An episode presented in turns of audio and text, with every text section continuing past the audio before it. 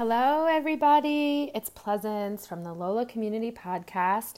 And today I'm recording a summer recap, my word of the year for summer. Sorry, not word of the year, word of the season for 2019 summer was intense. So that is not the word I picked going into the season, but as I reflect back on the past June, July, and August, it was an extremely intense summer, and there was a lot of growth and a lot of shifts and a lot of um, dynamic conversations and thoughts and reflections that I had, all under the umbrella of intense. And I think that part of that is the summer started out that way. So, um, before I dive in, I want you, if you're listening, obviously you're listening, but wherever you are, maybe you're driving or you're at work or you're on a walk, to just pause for a minute and think about your summer. Think about the pictures that flash through your mind. Think about the visuals of starting the summer in June and then slowly just making your way through week by week through the summer, maybe into July 4th and the rest of July, and then the beginning of August, and closing with Labor Day weekend. Mm. I want you in your own journal and in your own life to really take time to reflect on the season. My last email newsletter that went out last week gives you some great prompts and questions for that kind of reflection for the season, and I highly recommend that you do that. It's really important with this purposeful and meaningful living and conscious living to be able to attend to our heart, attend to our lives with reflection and contemplation. And we do that by looking back, not to stay in the past, but to think about how we want to move forward. What are the lessons learned, right? Um, I know that I put notes in my own calendar for next year. Um, for next summer, things I want to remember, things I want to work with, um, and and just ways of operating that I want to think about each season. So I want to close out the summer by giving it that word, which was intense, and by thinking about some of the highlights. I wrote about them on our Medium blog, and I ask you guys to do the same. So if you have not done that yet, you can press pause on this podcast, go ahead and do that, and then come back and listen to the rest of my recap. So, the summer started out very intense, as many of you know, if you are uh, in my life in any way with a um, or listen to the podcast. We had Rachel Snyder on, Rachel Louise Snyder, who wrote the book No Visible Bruises, and the um, entire conversation and um, some of the writing I've done this summer has talked about the uh, murder suicide that we had in our community. Essentially, the first, uh, the last day of um, fifth grade for my daughter, and really kicking off the summer with a dark cloud, an intense dark cloud. Right from the beginning, we, um, in just in our home, in our community, we're working with some stress uh, related emotions, some separation fear, um, lots of questions, and lots of hugging and holding. And so our summer was kicked off in this intense way, um, really. Um, again, supposed to be a time of celebration and the pain of this family's tragedy. So, um, this happens, right? This type of living that I teach and practice does not mean that painful things don't happen. Um, they do happen. And I, especially after moving through this summer and um, other things that have come up in the past nine months, I think this path, this choice you're making to participate in awake living is extremely painful. Um, at times because you're not numbing and buffering your way through your life. So if you are feeling your feels, if you are moving through your emotions, if you are caring for others and you're slowing your life down, you're not super busy, you're not crazy busy and doing things for everybody else and running around and overeating and over drinking, but you're really present, you are going to feel what it feels like to be human. And we have the lightness, we have the connection, we have the love, and we balance that with the suffering of being human, the pain when others suffer, of death, of grief, of murder, of loss, of abuse, and people that we care about, children we care about, people in our community. So I just want to be very clear that our community here at Lola, you know, we have these principles of feeling your flow, and the flow is the first one is feeling your feels. And that is not always um, very easy and it's not always super fun. But I will tell you that the strength and the embodiment and the empowerment that you feel when you know how to work with these big emotions, when you know how to work with yourself and your stress and your fear and your anxiety, and you really transform it into something meaningful and into a meaningful and purposeful life, that is just beyond, beyond, beyond. So, um, even with intensity and tragedy and loss, we can strengthen community and relationships. And that was actually one. So I have three big pillars from this summer when I was sort of thinking about it. And the first one is really the emotions that I already talked about. So um, besides the uh, tragedy in our neighborhood, I also was very intentional this summer with working with my son's new diagnosis of generalized anxiety disorder. So we spent from January until June getting him tested um, at every level blood test, poop test, uh, mine, full neuropsych. And got all of the results in June so that we could put a better picture together of what the best educational path is for him and physical, mental, emotional. And working with his anxiety rather than and you know i think we went into it not knowing if it would be asperger's or what would come up really and so it came out with anxiety and so I wanted to parent him, and I continue to, with that knowing, not to baby him and not to spoil him and not to have um, sort of all of this attention on him, but to be able to recognize when his nervous system is in fight or flight, when he's not able to uh, connect with his own hunger and his own emotions because he's in fight or flight. He's in fight, that's his version.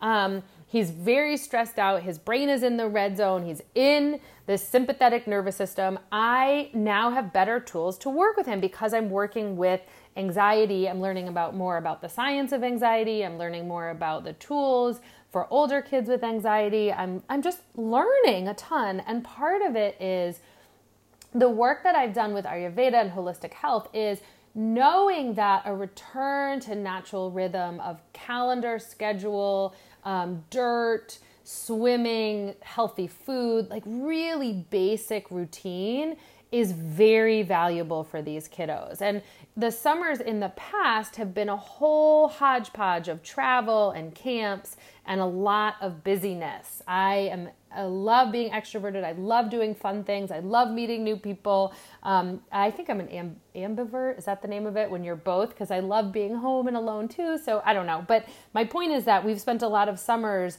very uh, extroverted, very out in the world, traveling, going to New England, seeing family, that kind of stuff. This summer, I wanted to intentionally stay home and work with some CBT for him with a variety of therapists. I wanted to try some equine therapy for him because he loves animals. And in order to create the space for healthy habits, I wanted to really tone down, dial down our our stresses and our life. So, um, what I found by doing that in this pillar that I'm talking about now in emotions is that you know, it was quiet here for him. Sailor had camp and would be out and about. She, you know, she's really developing her own life now. And we had a lot of long afternoons together, just him and I. And I found myself restless. I found myself kind of bored mentally. You know, I think one of the things I was really mindful of is I wanted, I didn't want to be home and working a ton. So what's really easy for me to do is to come up with lots of wonderful creative ideas and put them out into the world and work, work, work, write, write, write, and be on email and be on the computer. But I really didn't want to do that. I really wanted to rest and digest with him and also not just be home and overwork. So I put some boundaries in place with where my computer is, what I the hours that I wanted to work each day. And um, it was really fascinating because I had made cleared out all of the space in my schedule and my calendar to really be present with him. I found myself, my own sort of anxiety or just like restlessness almost kind of pacing. I read a ton of books, um, a ton of fiction books early in the summer between June and July. By August, I just didn't feel like it anymore. I sort of had taken too much in, probably. Um, but I just sat with those feelings. I was just very aware that I didn't, that I was making some choices and some decisions for my son's mental health that were not necessarily the best for me and that's one of those sort of teachings that i have for next summer is i knew that to be true when i started getting back on american university's campus last week which i teach adjunct there and i love it when i got back on campus i just felt so alive and connected and i thought yeah you know this past summer i really um, let go of responsibilities and communities and a lot of connections so that I could make space to be here with my son. And part of that was not the healthiest thing for my mental health and well being. So, emotions were a big part of the summer. Not necessarily, it was not an emotional summer. Like there wasn't a lot of crying or tantrums or any of that from him, which was which was actually really lovely. It's just I could feel my own rising and falling. I could feel my life happening because there was space for it and I was really working with things as they came up and it was not always easy. Um, also with him, I don't think we're going to go the CBT route. Um, I just think that we tried it. And, you know, again, I really understand that for a kiddo who's in their head a lot and has a lot of negative thinking, um, being in the head more with CBT was actually, um, it was not the right therapeutic method for him. So, I'm working with some other um, ideas and researching and studying other ways to help him work with his his own anxiety and his own emotions in a way to that will will help him in the future. Um, and so I just say that because lots of us get stuck in these boxes where we get a diagnosis and then we get a path and then we keep fighting our children about the path and it may or may not work. And, you know, I'm not sort of giving up on it. I really think that this, not giving up on, um, finding a therapeutic model that works for him, even though we gave it a good shot for the CBT. Um, we just, I don't know, I'm just, I'm still learning. It's a work in progress. And as he gets older, his development changes and his needs change. And so that's really, um, I'm also kind of giving a little bit of a pause to adjust to school, not adding more things on his plate. We're just going really slow and steady and um, keeping our relationship solid, which it really has grown this summer. So I'm super happy about that. Um, relationship. So one of the second pillars in the relationships was just like I said, uh, second pillars of the summer was relationships. This kind of leads into the my one with my son, but also with my husband, because in the past I had been traveling so much over the summer we really didn't spend a lot of time together. But now that the kids are older, we're taking lots more date nights. We're doing so much planning for our family, for uh, trips and vacations and DC days off and work schedules and cleaning schedules and food schedules. And it feels so good. You know, Mel and I have been together for 20 plus years. We've definitely had peaks and valleys. We've definitely had really tough times. And I'm really proud of us this summer. I said to him, I really love being home. I really love having you around. I really love co parenting with you. And that has felt really nice to have that consistency. So, one of the things that I noticed this summer is a deepening of some relationships. So, as we get older, we have these intense um, things that happen in our life, like our children getting diagnosed with things or going to new schools, parents getting sick, grandparents getting sick, um, long term relationships, financial, health, all of these things, is that I notice that this summer the relationships that I have are really strengthening and deepening. There's another layer and level of honesty and authenticity. And whilst, yes, some of my relationships have dissolved, um, some are strengthening. And I'm really focusing on that going into the fall. I'm really focusing on the blessings of the friendships that I have um, and, and investing a lot in them. And so that feels really awesome. We had um, another part of the relationship piece was moving my grandma um, into memory care in Connecticut. Uh, it's a very long story, and hopefully she will be out of it soon. But really learning more about um, what memory care is and learning more about dementia and Alzheimer's and, and just learning more about the aging process and how we care for our elders in this country is extremely painful and heartbreaking, um, and why I try to do what I can in our community to work with um, the aging population because unfortunately I'm not able to be in Connecticut all of the time with my grandma. So I try to uh, adopt people in the neighborhood who we can give that love and care for. Um, but it was it was a challenge, and it was definitely something that changed. And I have a new lens and perspective, and something you know some new areas to do some deeper study with. The last pillar of the summer was a client shift. So this summer, I led summer school, um, which was so fun. We did three books Burnout um, by Emily and Amelia Nagoski, um, Change Your Schedule, Change Your Life by Dr. Suhas, and uh, Do Less with by Kate Northrup. And it was so great. These books in order, you guys, it was awesome. Burnout, change your schedule, and do less. So essentially, talking about the stress cycle, the stress response, and stressors, then moving into Ayurveda and daily rhythms, and then moving into energy and time management. It was a beautiful group and a beautiful summer layered with the summer school students and our studying and talking and um, working together in our lives, I also had seven teaching assistants, and I love the leadership part teaching and guiding and facilitating leadership conversations and watching these women rise into new uh, ways of operating. They're running groups at work, they're taking leadership into their community. They're running small groups in their community. I am just like, yes, yes, yes. Finding new schools to work with, just doing, just really flowering, blossoming, expanding. I love working with these teaching assistants. Um, it was just a phenomenal summer uh, on the work side of working with the summer school students and the teaching assistants um, who really helped facilitate conversations and workshops and webinars. And we had these live meetings at my kitchen table, which were just awesome. And I just love this work. Um, the other big work thing of the summer is I finished my coaching workbook. I've been working on this workbook for two years with my private clients. Now I have this workbook and I'm going to start leading small groups. So I don't want to do it private anymore because I think there's, I've seen so much more power in small groups. So I'm going to be using the workbook for small group study um, and small group learning instead of private one on ones this fall, and that feels so awesome.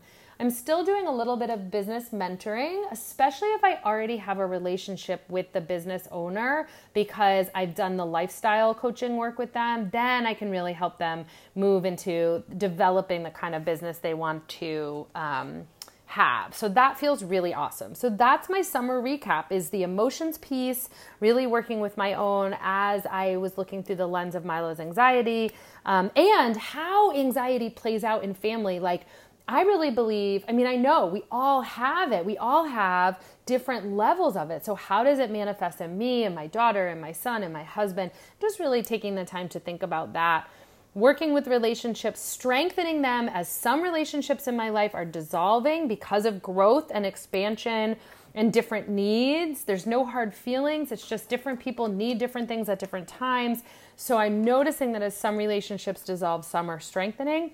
And then these huge client shifts in summer school and in TA, life changing practices that our students had who were engaged with the course. I'm overwhelmed you know, Lola ended in July, the, the Lola uh, course, the online semester course, and there have just been profound changes. People have left jobs, people have moved, people have left relationships, And I am so, so proud of our community and the work that we do. I love the women and now more men who are joining. And I just, it's, I, it's like the best thing in the whole world to help people live more into the life they want to live. So that is such an honor and really a blessing that I felt this summer, just overwhelmed with. Okay, I'm taking a breath. I'm looking towards fall.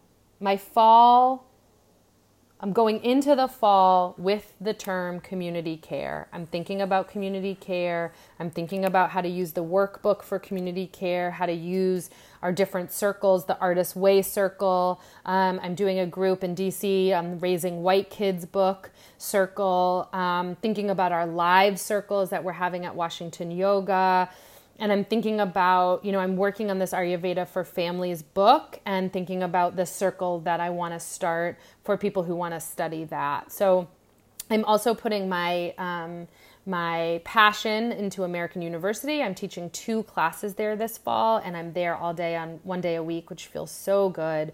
And so, community care for me is really just guiding me forward and leading the way.